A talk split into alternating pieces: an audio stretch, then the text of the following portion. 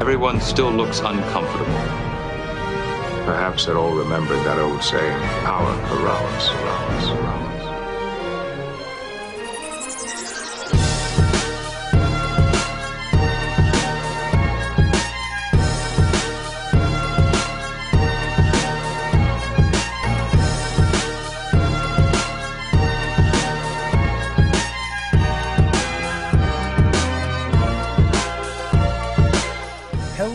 welcome to Second Officer Slog, episode 17. I'm your host M. With me is regular co-host Jackson, Hello.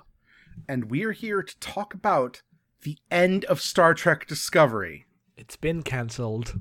We all knew this would happen. Imagine the dark timeline in which this is actually what we are talking about. I'd be so I'd be so fucking God, sad. what if it was a fucking network show and it just oh, oh, it would have been bad.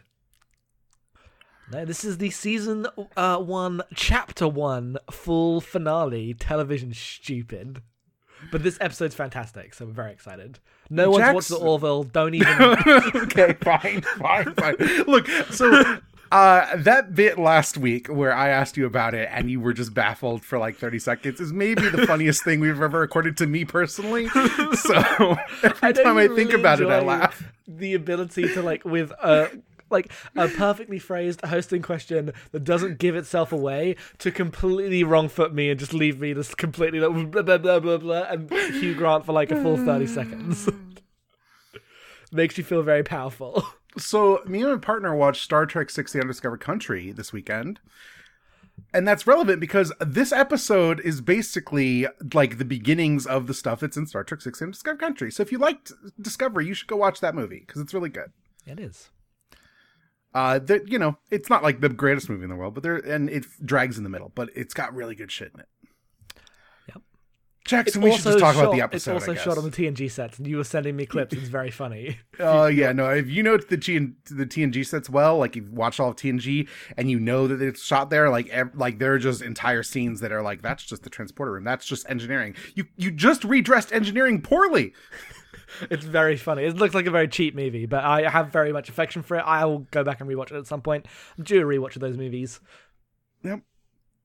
So let's just get into it. We have a couple questions. We'll t- get to them at the end. Um, Yes. if for some reason you haven't listened to this episode uh, or you haven't watched the episode and you're not going to listen to this uh, come catch up for one because man it's good. But come back next month for the real our real like full book club episodes because we are covering the first discovery book which is called desperate hours by david mack and it will be great i'm sure. And it's about uh the Shenzhou and burnham when she's first officer and all of that stuff. So i'm very excited for that. Please check out that because uh, we're excited to read it. I'm going to start that book after we record this podcast Yep. I am also very excited. I have to play a video game first, but then I can start that book, and I'm Yes. I'm very ready. Um, also, we've, we've been um no, one last housekeeping bit as we've been saying uh, about the Kelvinverse episodes that are coming up. That is not true. Yeah, no. So so we expected we were like, oh, like they pushed like they're probably like rushing to get production done. Discovery's probably not actually back until like late January or like even February or March.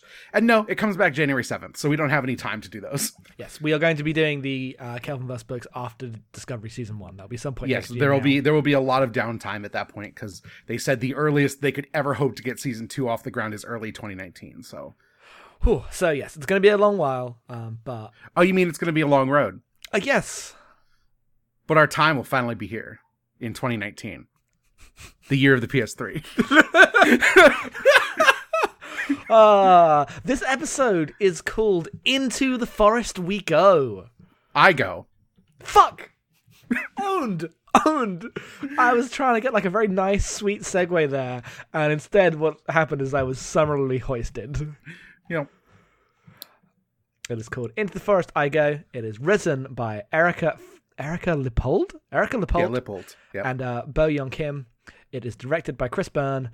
Episode nine of season one aired on the twelfth of November, twenty seventeen. These are the details.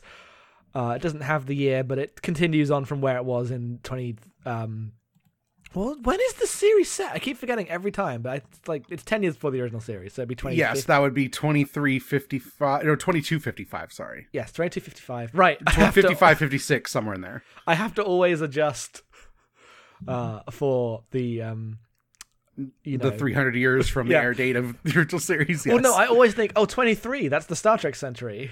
yes, no, it's not. Not here. Not now. Not here, not now. Um, and Trek in lot, our time. a lot happens. We'll do a quick summary in case you haven't watched it or are coming back to this podcast years from now. So the Pahvans did a dumb thing. They done goofed and they decided to message the Klingons and the Starfleet and be like, come to Pahvo. We'll talk out your differences. You can be best friends. And the sarcophagus ship of the dead received that. And Kol was like, no, let's go fuck them up. We can't have these people hailing us. How dare they? Uh, and thus they are coming and the Discovery decides against orders that they are going to stay here and protect the Pahvans. Uh, more specifically, they're going to tell Starfleet they're heading back to the starbase at warp, and then when necessary, they're going to jump back to Pahvo when the Klingons show up and fight them. Uh, to do that, they need to be able to get to the cloak because the cloak is really messing up everybody's day. And they decide that there's a way to do that. They can beam aboard as the ship decloaks because the shields and the weapons are not on while it's cloaking.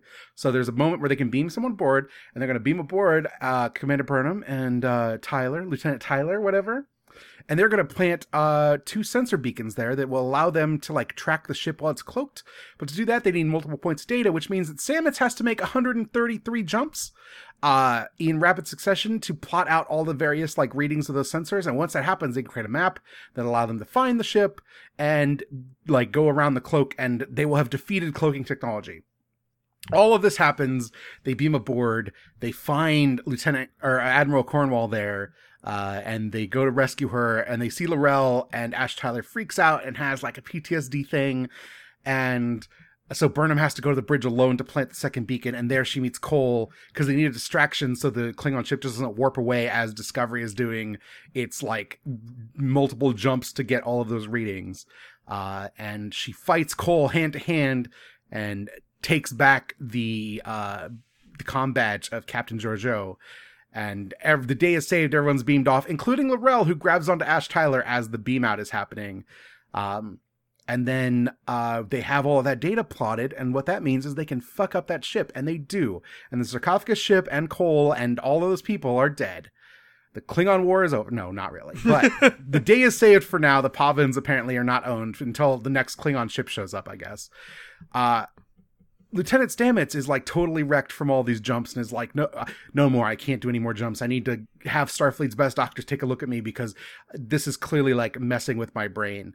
Um, and he talks to Lorca, and Lorca's like, "That's okay. I, I we'll just warp back to Starbase." And he's like, "No, for you, Captain, I'll do one last jump. I'll get us back to the Starbase, and then I, we can all relax and have a nice debrief and go on shore leave and whatever we do." So he goes to do that last jump, and then Lorca in the command console hits a button, and it's like Lorca override, and the warp happen or the jump happens, but the jump goes really weird, and they end up in a space they can't identify, where they're surrounded by Klingon wreckage, and they don't know where they are, and there's no starbase to be found, and Stamets' brain breaks and his eyes cloud over as he collapses and goes into shock. And Lorca's like, "Where are we?" And Saru's like, uh, "We, I don't know. We are lost in space." Now that's a different show, That's a different but show. yes. that's where we are as this episode ends. Also, Ash Tyler's very sad, and L'Rell's like, "Don't worry, I'll protect you," yes, because like Ash Tyler is clearly a Klingon. Ash Tyler is uh, yes. So uh, a lot of things happen in this episode. First of which is uh, confirmed Ash Tyler a Klingon. I mean, people hasn't So- been truly confirmed. Not yet, but yes, yes. it has. So the one thing that we that I like I think I was the one who was like no clearly this is not the way is I was convinced that he knew he was a Klingon but now I'm pretty sure that if like if this is the play and it's probably the play that he does not know and he is slowly remembering as he's been exposed to L'Rell again. Yeah, that, like he gets very explicit flashbacks of what are uh like appear to be torture, but are very clearly him being surgically altered to become a human. They, like it could be construed that way. To be fair, it is not clear that that's what that is. It is extremely clear. It comes up and flashes text on screen that says Ash Tyler is Voq. but it's it's very it's pretty obvious and then there's also like in part of that like it makes explicit the thing that he has been hinting at which is that uh uh, L'Rell has been sexually assaulting him when he was in captivity, though Voq and L'Rell were basically tight enough to be like, you know, lovers or whatever while they were doing whatever they were doing. So maybe he's just remembering that. Or maybe she also was like, well, now that you're mind wiped, I guess I can sleep with you because you're not the torchbearer anymore. Uh, Yep, it's Whatever it is, it's a mess, and uh, we see Klingon titty, and it's it's all disturbing. Uh, yeah, no, uh, the the way that the episode like handles Ash's uh, trauma is like really well done. Uh, I worry about where it's going to go in the future if that was all just a, like a shield for the eventual twist of he's Voq. But I don't think they're going to do that because they've been very good about how like his PTSD like moment of going to shock is like really thoughtfully handled. Uh, his scene with Burnham at the end where he admits that like this is how I had to survive, and I'm technically complicit in it, but I don't regret it, and I have like it's fucked me up, and I need help. Is very good. Like it's just a messy situation, and he's very sad and very traumatized, and uh, he has he now has um uh, Burnham to open up about it because we talked about how uh, Ash's Ty- uh, Ash's Tyler Ash Tyler's character doesn't make much sense as what those two offer in a relationship because Ash Tyler's such a blank slate and how clearly he is a very traumatized person and that's like the connection but he needs to open up about it for the for that to actually be like a connection that we can make as the audience. And they do that fully this episode. Ash tyler became a real person in this very sad way. Oh that boy's been through a lot. Even if he's not real he's been through a lot. Well, yeah, you get the sense now that if he does remember that he is Voq at some point, he might not actually want to be Voq by the time he gets there. Mhm. Um, also, uh, Admiral Cornwell actually gets to be a psychiatrist in a way that no one's been a psychiatrist in Star Trek ever. i know. Not even Like- the multiple psychiatrists. Like she actually gets to talk him through his trauma and like when he's like res- like when he's talking to Burnham at the end he's like doing like a pressure point thing with his hand. I don't know if you noticed that. That was very much like i need to recenter on this moment. Um like it's really good. The way that she talks him down is really neat. Uh it it's almost as if these people worked on a series that was all about psychiatry. Almost. Almost. Almost uh, commander Bur- or i guess she's not a commander anymore but michael burnham specialist burnham specialist Burnham fights Kol on the bridge of a Klingon ship, and it's amazing. He he takes he's like picking his teeth with Captain Georgiou's com badge, which is also dog tags, which is a brilliant touch, and it's amazing. And he slaps it to his like Klingon armor, and is like, "If you think you can have this, come and get it." And she comes and gets it, and it's amazing. Yeah. So the thing about this episode is that like it's basically not very much happens, but it's incredibly tense because they have three of these balls in the air at once. They have uh, Kol and Burnham fighting and this mission trying to be completed. Uh, they have Ash Tyler realizing he's Voq slash having these trauma flashbacks in the the hold with L'Rell, and you're like, wait, is he gonna like? Because the way they play that, he could totally suddenly realize and like murder Cornwell by the end of that scene. That is a way that could have gone, uh, and they know that that's a possibility. And they also have the ship flying around doing the 133 jumps while Stamets is getting his brain destroyed. So you've got like three incredibly tense situations going on, waiting for the other shoe to drop. Uh, and in the middle of all that, like while things are at a very bad moment, um, Burnham decides the only way to stall for time is to challenge the leader of this Klingon ship that I have infiltrated to a battle. Oh, it's so fucking good. So, uh, one of the things that happens in this episode is that she, when she's on the bridge, she pulls out her communicator, which op- works as a universal translator, also. Which, like, obviously, it would have to do that in like the purview of like the original series or whatnot. But it's really neat to see it just work like that. And so you get the Klingon speaking English, and uh, what like seeing these Klingons just like talking English like everyone does in all the other Star Treks. I feel like immediately makes me just be like, oh right, Klingons. I remember Klingons. Yeah, they're just having conversations. It's it's weird because um the, the uh like uh, Kol has a line basically like Well, yeah, no, translator. So no, what what- what happens is uh, she uh, when she comes out, she's like holding up her weapon or whatever, and he's like, "Oh, you, you speak Klingon very well," and he's like, "This is technology that allows us to communicate," and he's like, "That's technology that's here to eradicate our culture." Yep. Uh, which isn't like incorrect. Yeah, no, it's really not incorrect, and that's why I talked about Undiscovered Country because Undiscovered Country has like this very awkward dinner scene where the Klingons and Starfleet are having dinner, and uh like I think it's kirk says something is just human nature and the daughter of the klingon chancellor is like how could you say something so racist like just outright racist like come on Uh, it's uh, it's good. It's good. Uh, going back to the themes of, uh, you know, the uh, Federation is just uh, colonialism, which it is. Uh, It is. You have to accept that if you're writing Star Trek. You can't. yeah Ignore no that like fact. like you can you can describe it as benign colonialism all you want and like i kind of i guess that's kind of where i fall where it's like like I would like to live in a place where there's no money, Yep. um, even if it means that everybody's culture and identity gets watered down a little bit. But I understand that, like, the Klingons definitely aren't going to buy into that. Yeah, it's uh it's a good like point of um like tension here, and I'm glad they haven't like Kol's just an evil villain, and he exists to get owned uh, in this mid period of the season while everyone's uh, in other like places in the chessboard.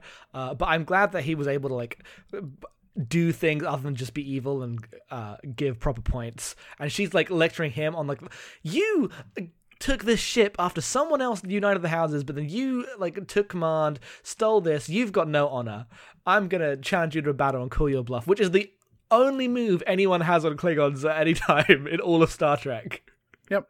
And to be fair, in like the evil Klingons of later Star Treks would not fall for that. They would be like, "No, I'm not going to fight you." But That's because true. he is a Klingon of this era, he actually does believe in honor in a way that like later Klingons talk about honor a lot, but don't actually seem to believe in it much anymore. Oh, the Klingon stuff in DS9 is good. Yep. Uh, but yeah, she she holds her own against Kol, and it makes zero sense that she would be able to fight him off. But it's awesome.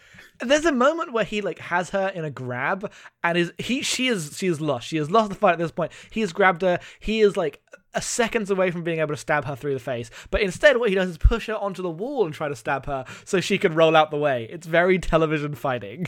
Yep. Uh, so meanwhile, we have uh the whole thing with Captain Lorca, where Lorca early on talks to Stamets and is like, because uh they they start talking about like things might be wrong with him because of his jumps, right? Yes. Uh, he- well, no. So he is told in a very hilarious bit of plotting, which I liked a lot. He is like told to go to the doctor and have a full examination in order to show why he can't get in the thing, because like to give them a fake excuse for why they can't jump right now. Uh, Yes. Little does Lorca know, uh, uh, Stamets' mind has been being destroyed by the spore network of mushrooms. His mushroom communion has been opening his mind, uh, and this comes out as he is um examined by uh uh Dr. Culber. by Dr. Culber. And then Tilly says, "Oh, I'm so glad he So no, finally told you about the side it's not it's not about that's before that like all they say is that he's got weird white matter activity Yep. but then that's enough for lorca to be like well i this is clearly putting you at risk and even though you say you don't have any side effects let me show you the benefits of what we're doing and he shows them the his this map he's made of all the jumps that stamets has made so far and that it's not just mapping this galaxy but the mycelium network might actually unite different universes together. And with these jumps they might be able after the war to use this to truly get to the final frontier which is outside this universe into new universes and it's enough to make Stamets go, yes, I will sign up for your 133 jumps, even though it will probably kill me. I have to, I have to gather the information to allow us to cross the boundaries between universes Well, and really explore. it's a really good like Lorca move because Lorca does this a lot where Lorca is here to win the war and uh, achieve his nefarious ends, um, but he has this moment of like, I care about science. I've got this thing. Like, if you just wanted to win the war, I understand why you'd be hesitant. But this is a benefit to us, like in a very permanent, lasting way. We all have mapped out the multiverse, and that's thanks to you, Stamets. Do the 133 jumps, and he does. And then there's, and so after all that, and Stamets is like really wiped out, and he's like, no more, I have to quit. There's a scene where like they're in the shuttle bay, and it's one of the most amazing scenes in the world. And like they, uh, on Twitter, some of the producers are talking about how like, no, they actually fought for the scene because there's no reason this scene, scene should be taking place in like the open wind, like giant, like vacuum force field of the shuttle bay of the Discovery, but it is, and it's beautiful. And so Stamets is just staring at the planets in space, and Lorca comes up and is like, They wanted to give me a medal. I told them to give it to you. And he's like, Oh, thank you. That's not necessary, sir. And he's like, We're heading back to the starbase. And he's like, Well, I want out. And uh, I don't want to ever do a jump again. I need doctors to examine me. He's like, Don't worry about it, son. I'll we'll take the ship at warp back to the starbase. It's fine. And then Stamets is like, No, no, no. Like, you've done so much. The least I can do is get everyone to shore leave quickly and do the jump. And uh yeah, clearly Lorca knew exactly what he was doing. Lorca is so good at inspiring people to believe in him and then use them for his own ends. I know he is he is uh, evil, but I don't know. I like Lorca now. His nebulous anti-hero evilness is well, he is clearly exactly what we said he was, is that he's Yeah. a mirror universe person who found himself in this space and just decided to be the best Gabriel Lorca he could be in whatever universe he's in. because he's so he he's doing the thing. He, he gets into the like ominous something's about to go wrong uh, one day before retirement. Gives Culber a kiss, gets in the thing, uh, and then They talk about going to see uh, La Boheme on the moon of the planet they're going They talk about going to see La Boheme, which I know Rent is problematic, but it, uh, more to you. But we have affection for Rent from our younger years, and it was very good. Uh, and then Lorca is Lorca's in his chair and says, "Let's go home," and redirects the Discovery into a like a coordinate that the computer does not recognize. Yep, it just says unknown coordinates, and uh, in this process, like um, Stamets just screams, "This has been too much for his brain. His brain is overwhelmed by the universes, and they end up in some space that no one knows." Yep. Uh, the the cliffhanger is like very strange as it's like, oh, what happens if you boldly go too far? And they're like, where are we? We're lost in nowhere. And anyone who's watched Star Trek or paid attention to this show and how every third episode ended with a shot of a mirror knows where they are. They're in the mirror universe. There's still people who are like, "What if this show is in the mirror universe?" And they're in like now they're in the normal space, and I'm like, "No, come on, what are you talking about?" no, they're in the mirror universe. That literally doesn't make any sense. Yep, there's a mirror universe Enterprise episode. Uh, but also, like the Terran Empire in the original series has been reigning for years and years and years. Like it's not like they just randomly became the Terran Empire overnight, and before that they were just Starfleet hunky dory. that would be really dumb to have a series just have an Empire show up in like ten years. I don't know who Yeah. would do that. Yeah, I don't know. Like, what's the like the idea that the an entire galactic empire could rise and fall in a single person's lifetime doesn't make much sense to me, Jackson. it's really stupid. I don't know how that would sustain a franchise. If, and I don't, know how- I don't take it seriously. Yeah, I don't know. Weird. we get one, right? We get one every week. yeah, no, it's not even a quote. So, No. uh, that's I think that's kind of it for this episode. I mean, L'Rell. Uh, so Ash Tyler does meet with L'Rell in the brig, and she's like, "Soon." And as he like collapses and is all sad, and she's like, "Don't worry, I won't let anybody hurt you." Like clearly knowing who he is. Oh, it's so creepy. Even though he doesn't, and that's great. Uh, I like L'Rell's like adherence, just get wanting to get the fuck off Kol's ship. Also, She fucking hates Kol. I, I wonder which way they're gonna take L'Rell. I would like her to not be like irredeemably evil. Sure, but she is also in this episode like there is an explicit scene of a flashback of her like raping one of the main characters of the show. She that is yeah, a- no, I know. It's that's fucked up. That's the Yep, line you cross in a characterization. So I don't Yeah, know no, where they're gonna take her. Yep. Uh, cause yeah, I, God, man, Ash Tyler, my perfect fictional boy. I will protect him. Yeah. So uh, I guess that kind of just leaves like odds and ends around the episode. One of the things I talked to you about that I really liked is when Discovery fires on the Klingon ship, uh, like because the show has a budget, like photon torpedoes do actual damage, like there's actual explosions, and it's cool. Like it makes space battles feel dangerous in a way that like the TV shows almost never do, and the, mm-hmm. like the movies do because they're willing to blow up a ship at the drop of a hat because it looks cool. But on the shows, it's always like, oh, it hits the shields and there's a flash, or maybe there's some light damage and it's fine. Like a console explodes, then they say repairs cruise to deck 18 or something. Uh, but there's not like there's not like actual structural damage happening to the outside of their ships, like uh, like in the way that it happens to the sarcophagus ship in this episode. Yeah, like the most you get is the consoles exploding and people and extras falling over.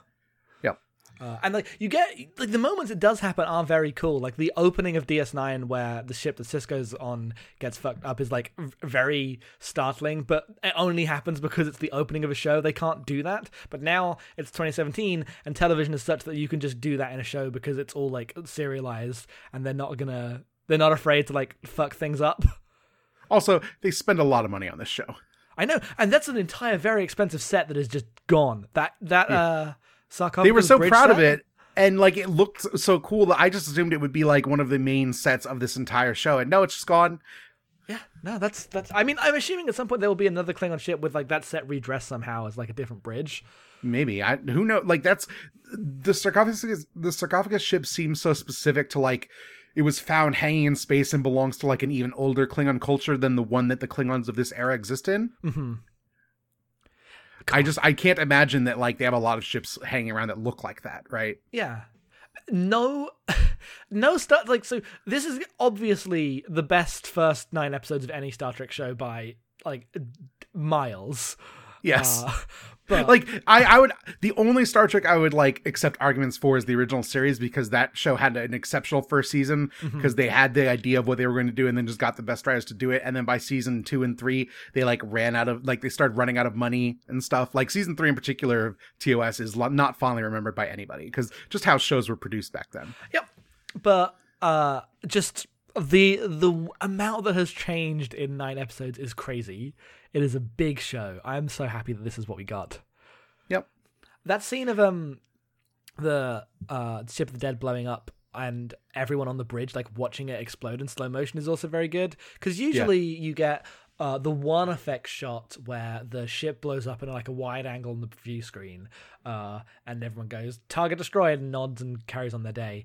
Uh, but this moment where they all have to like in the beauty of just space have to realize that no thanks to our efforts we have fucking destroyed this entire thing. And that's what we did. That's what we were here to do and we did it. And there's this really beautiful moment where um Burnham like looks at it like what have I done? And has to decide whether she's okay with it and then silently realize that she is and smiles at Saru happy she's alive. It's But very also- it's very good Also, that sequence begins with Lorca dosing both of his eyes so he can walk right up to the view screen and watch the entire thing.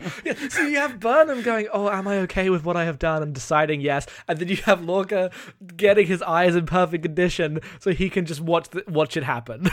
yep. uh, it's a good show. Yeah, no, it, it's it's a really good show. Uh, I like that they so they're like they're like away team vests have lights on them, and why in TNG are they just carrying around palm lights at this point? If they could just do that, that's They do. take. they have like torches on their vests, which is clearly It's really they're really nice. Yeah, I mean those Yeah. away team vests look very nice. It like compared to mm, no, the DS9 vests look fine. It's just I hate them in First Contact. I just fucking hate Picard wearing the the the, Yeah, the vests no, aren't bad. bad. I just It's a hate bad Picard look. wearing them. Yep.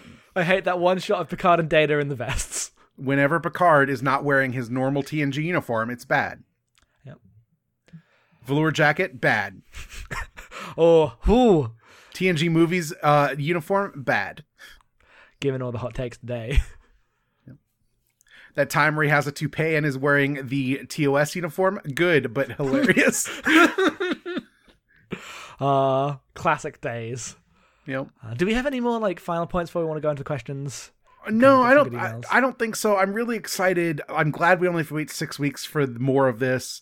Uh, we had talked last night a bit about how like this was like originally the season was going to break an episode earlier, and it was like, was that originally going to be the cliffhanger of oh the Klingons are coming to Pahvo, and they changed it to oh now we're in the mirror universe, and like this is such a bolder, better cliffhanger, even though it like it could have also totally worked as the setup for what the second half of the season's about. Mm-hmm. I'm Yeah. glad they just went with this being the spectacular finale of this show. I, I think this was always des- like my read on this episode is it feels like it's designed to be the end of it. Uh, like I don't think last episode would have been a, a exciting season break in the way that this is. Like this feels like a finale, but it also feels like a premiere in cool ways. I don't know. I don't know enough about television scheduling. I assume a lot of that decisions came down to like effect schedules. Um, Yep. because they definitely changed. Uh, it was it was eight and seven. Eight, it was eight episodes for the first block for a long time, and then I suddenly looked and was like, "Wait, there's an extra week. How did that happen?" Yeah. Uh, it went to nine, nine and six. so clearly there was a discussion about this, and um, it's yeah. This this was an incredible. It is in such a cooler place than oh shit, the Klingons are coming because they're they're in the mirror universe. What's gonna happen? Yep. Uh, the thing that I floated to you that was interesting is what state is the thing are things going to be like when they come back? Because they had like the program that allows them to see past Klingon cloaks, but they like in theory they might not have actually been able to send that out before they got thrown into a different universe. Like that was not made clear in that Well, episode. Yeah, they trans they were like, I'm transmitting it. I would have to go back and look at the line. They they said that they're compiling the program. It will take eleven hours to get it ready to be disseminated, and then we'll get back to you when we do that. oh, so they don't have it. But but that was like when Lorca was talking to the Vulcan uh, admiral. So who knows when that was between then and when they jumped. Oh, right, because that's like the day before, and then there's. Mm, yeah. Yeah. you're right. That totally could. Okay, because we have no idea then. Uh, I Yeah. think it's more interesting to have like I think the least interesting way they could do is to have them come back and they don't have the magic technology, so the Klingons are winning again. Like that's But also, it is it is inevitable that they do not have the technology to see past cloaks because that's the state of the universe in Star Trek. they don't have the te- state of the technology to see past those cloaks. I, I, I don't I don't I don't buy it. I don't know. I think that's weird. I don't know. I I could see like the explanation being this rendered the Klingons' cloaks obsolete, which is why Klingons don't have cloaks usually. I I mean they do by the time you get to like the movies. They just don't like yeah, in TOS Klingons don't have cloaks, but every other time they do. Yeah, but that's that's like the Romulan cloak. All right, we need to. I don't know. Who knows? This is a bit I am not into the lore on. I am not fully caught up, but we'll see how it goes. Yeah, no, that's fair. Uh, yeah, well, I don't know. We'll see. Um, I think something more interesting than they are getting destroyed by the Klingons is going to happen. I think there's going to be radical changes in the status quo of that uh, world when they come back. Yep. Who are who is in charge of the Klingons? What is happening? There's a, a, a huge power vacuums. Yep. David Warner. I'm very excited. David Warner's in charge of the Klingons. Yes, He's he. Chancellor in Star Trek Six. Yep. Bring him back. Yep. He's he's he is young enough to play a Klingon still. He's in, only in his seventies. He's probably fine. We should do these questions because we have three emails. Yes. And we have two tweets. We have two tweets. I have tweets, yes. Okay. So, from our friend Ryan comes the question What brings you more joy, drunk Tilly or high on mushroom stamets? Oh, high on mushroom stamets. I think I'm going to say drunk Tilly. Like it's a close call, but Yeah. he wanted to commune with his mushrooms. like I, it, I think it brings him more joy. uh it's it's specifically that drunk Tilly is still willing to like go analyze a giant space whale in her party outfit that makes drunk Tilly the best. oh, you're not wrong. You're not Yep. wrong. They're both really good because Yep. High on Mushroom Stamets like takes Burnham and like dances with her in order to Yeah, no, see the truth really of good. herself. Uh, this is a fantastic show. Yeah. And then uh, from our friend Alan comes the question How will people remember Discovery season one in 10 years? If it gets a lot of seasons, do you think it'll resemble what the way it is now down the line, or will it shift drastically like other shows did? Hmm, that is a good question. I think it'll be remembered as very good because it is good. Um, I hope that uh, it'll be remembered as like the starting point for what modern Star Trek looks like. Because if if uh, Discovery runs for a long time, then we're just Star Trek's back. We're gonna have some more Trek. It's gonna be good. Um, so we'll see. I don't know. Uh, I think it'll be good. I think the show will change a bunch. They the way they are talking about season two, they like gave that announcement saying they knew what they wanted to do with it. So I'm assuming Yep. season two is a whole different focus and not like a Klingon War situation. Yeah. Uh, I assume that it will be known as a Star Trek that really hit the ground hard and fast in what it was about, and thus, like, the Star Trekness took time to settle in. I think the fans will always be like, oh, that first season didn't really feel like Star Trek, but season two really found the ball, even though it's clearly been Star Trek since, like, season, it was like episode three of the show. Uh, but I think the fandom will come around, but keep claiming that season one it doesn't feel like real Star Trek, even though they're clearly wrong. And there'll be people like me and Jackson to tell you that for the end of time. Yeah, I could also see a world where like season one is seen as the good version of the show and season two is bad. I don't know. I think what they, I think in a world where this is really successful, they slow, like, because they don't have to tell such a huge giant arc with, like, maybe this is the only thing we get to tell. We might as well swing the fences. They can do more of those one off episodes, like the time where Harry Mudd got in an Endorian time crystal suit and tried to take over the ship like 57 times. Oh right, yeah. I guess yes. In this episode, in this season, we've already had like ridiculous, just one-off Star Trek episodes. It's going to be a good journey. God, I'm ready. Yep. Yeah. We have a couple more uh questions. Yeah, we have Uh, emails.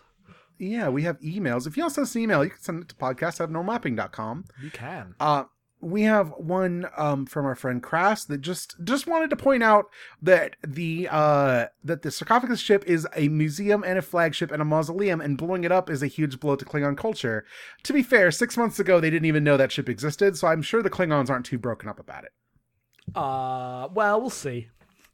People are broken up about something.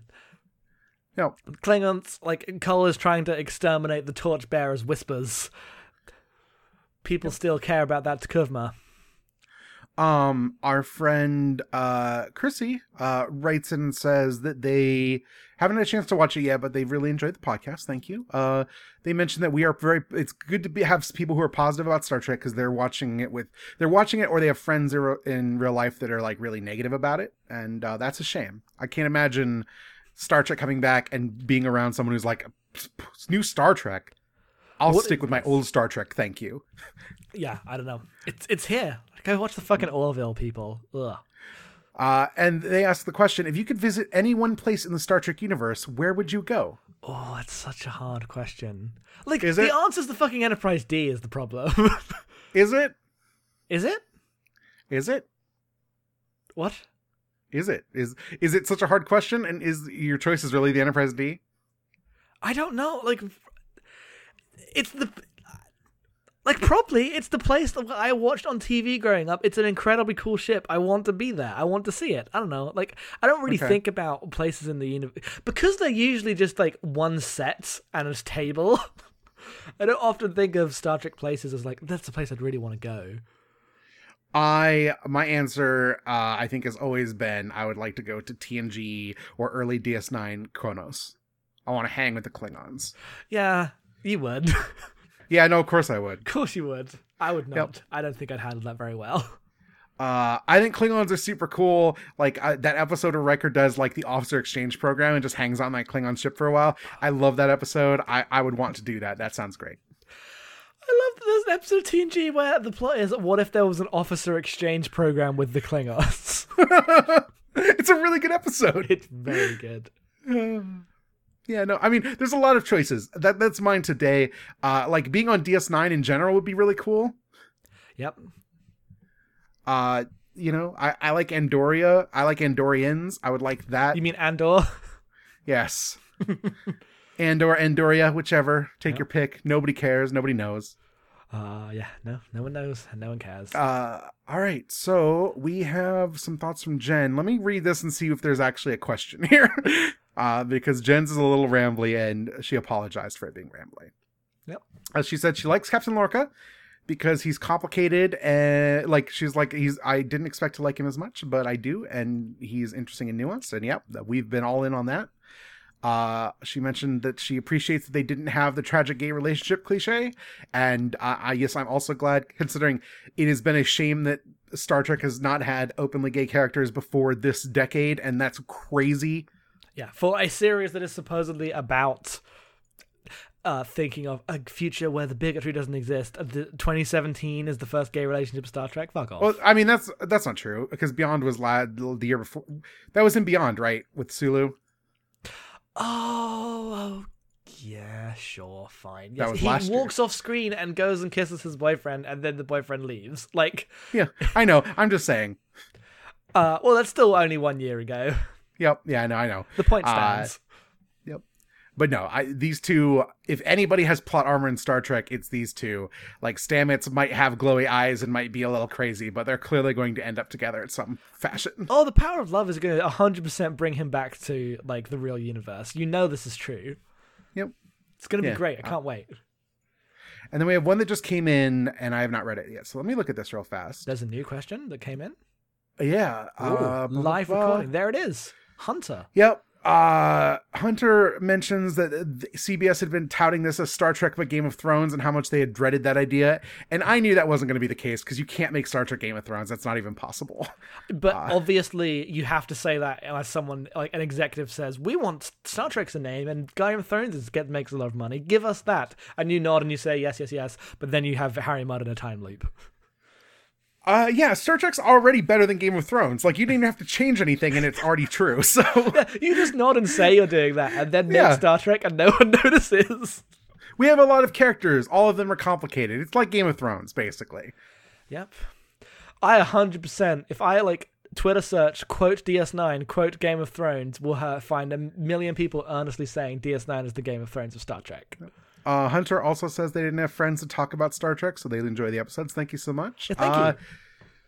Man, uh, so I grew up. uh, Part of the reason I was not like in the fandom is I grew up kind of like I watched Star Trek and then I didn't really have people who reinforced me loving Star Trek. And it's really nice to have people in your life that you can talk Star Trek with. If you don't have someone, find a friend who is willing to learn Star Trek and slowly expose them to all of Star Trek. That's what I'm doing with my partner. It's a great time. Yep. Uh, I- Jackson was a baby who had only seen TNG and DS9 when we started. Yeah, so I, I well no, I'd seen some Enterprise, but I had um and and some Voyager. Uh, but uh, I oh you meant after doing the you meant okay I see what you mean. I was talking about as a kid I watched DS9 and Voyager mostly, and then some Enterprise with my dad. But then my dad left, so I stopped watching Star Trek because I didn't know what else to talk about. Uh, yeah, I, I just remember at one point you were not all in on Star Trek in the way that we are now all in on Star Trek all the time. Yeah, and then when I got to uni, I watched the TOS movies and then just sat down and watched TOS and DS9 in basically the space of three months. It, I did nothing. It was a very dark time in my life, but I did nothing but go to uni and watch Star Trek in the fucking tiny uni flat that I had, and that was how I spent my time. Uh, Uh, the thing I've discovered is that there are like there are so many different communities of people who enjoy Star Trek Online that you can Yes. find the people who will be willing to talk about it with you, including Star Trek Online. If that's your poison, it's not mine. Oh, oh God, Lizzie sent us a cursed image. That's for a different podcast. We'll talk Oh. about that next time we talk Star about Trek DS9 Online. Uh, but yes, no. Uh, feel free to email us or at me on Twitter if. if uh, I have too many followers on Twitter, which is me humble bragging, I guess. But it means it's like I don't really check who's following me. So if you all want to talk about Star Trek, please feel free to at me. I, am very open to people talking about Star Trek with me. Like Yeah, no, random I- people yelling about video games in my direction, less so. Uh, but Star Trek, feel free to give any ats. Uh, I will accommodate if you're feeling lonely on the Star Trek talk. Yeah, no, 100%. I will also be down for that. Uh, I love all the there outside of Star Trek Into Darkness, there's no Star Trek I don't pretty much love. So, Mhm. even the bad Star Trek, sometimes especially the bad Star Trek. Yep. So that's it for our questions, Jackson. That's it for our questions. That's it for Discovery for That- for chapter now. one. Uh volume 1 of season 1. It's chapter. I think the CBS app calls it ch- season one, chapter one. I hate it. I hate it. I hate it so much. Mid-season breaks. The Walking Yep. Dead. I was talking to you that this is the this is the first show I've watched that has a mid-season break that happened as I was watching it Yep.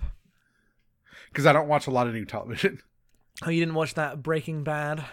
No, I didn't. You did, right? Yeah, I did. Mad Men had se- mid-seasons, right? Uh, th- I mean, those were less season breaks and more just the final season was two seasons that were half as long. Oh, Harry Potter, Yeah, it was very dumb. The Spoilers. Hobbit. Spoilers for Breaking Bad. One funny anecdote before you end is I told you about the end of the second, the first half of uh the final season of Breaking Bad is the cliffhanger. There is uh the cop friend finally finds out who.